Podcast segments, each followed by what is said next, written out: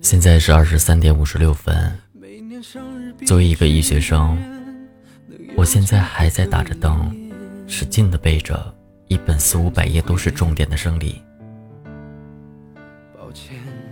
今天在浙江中医药大学的一名医学生猝死了。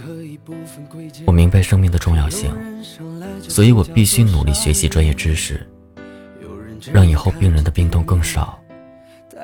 学医很累，再累也是自己选择的。我也后悔过，但如果再来一次的话，我还是会选择学医。生而为人，我必须努力。我想忘了从前的一切，做一个凡事不问的俗人。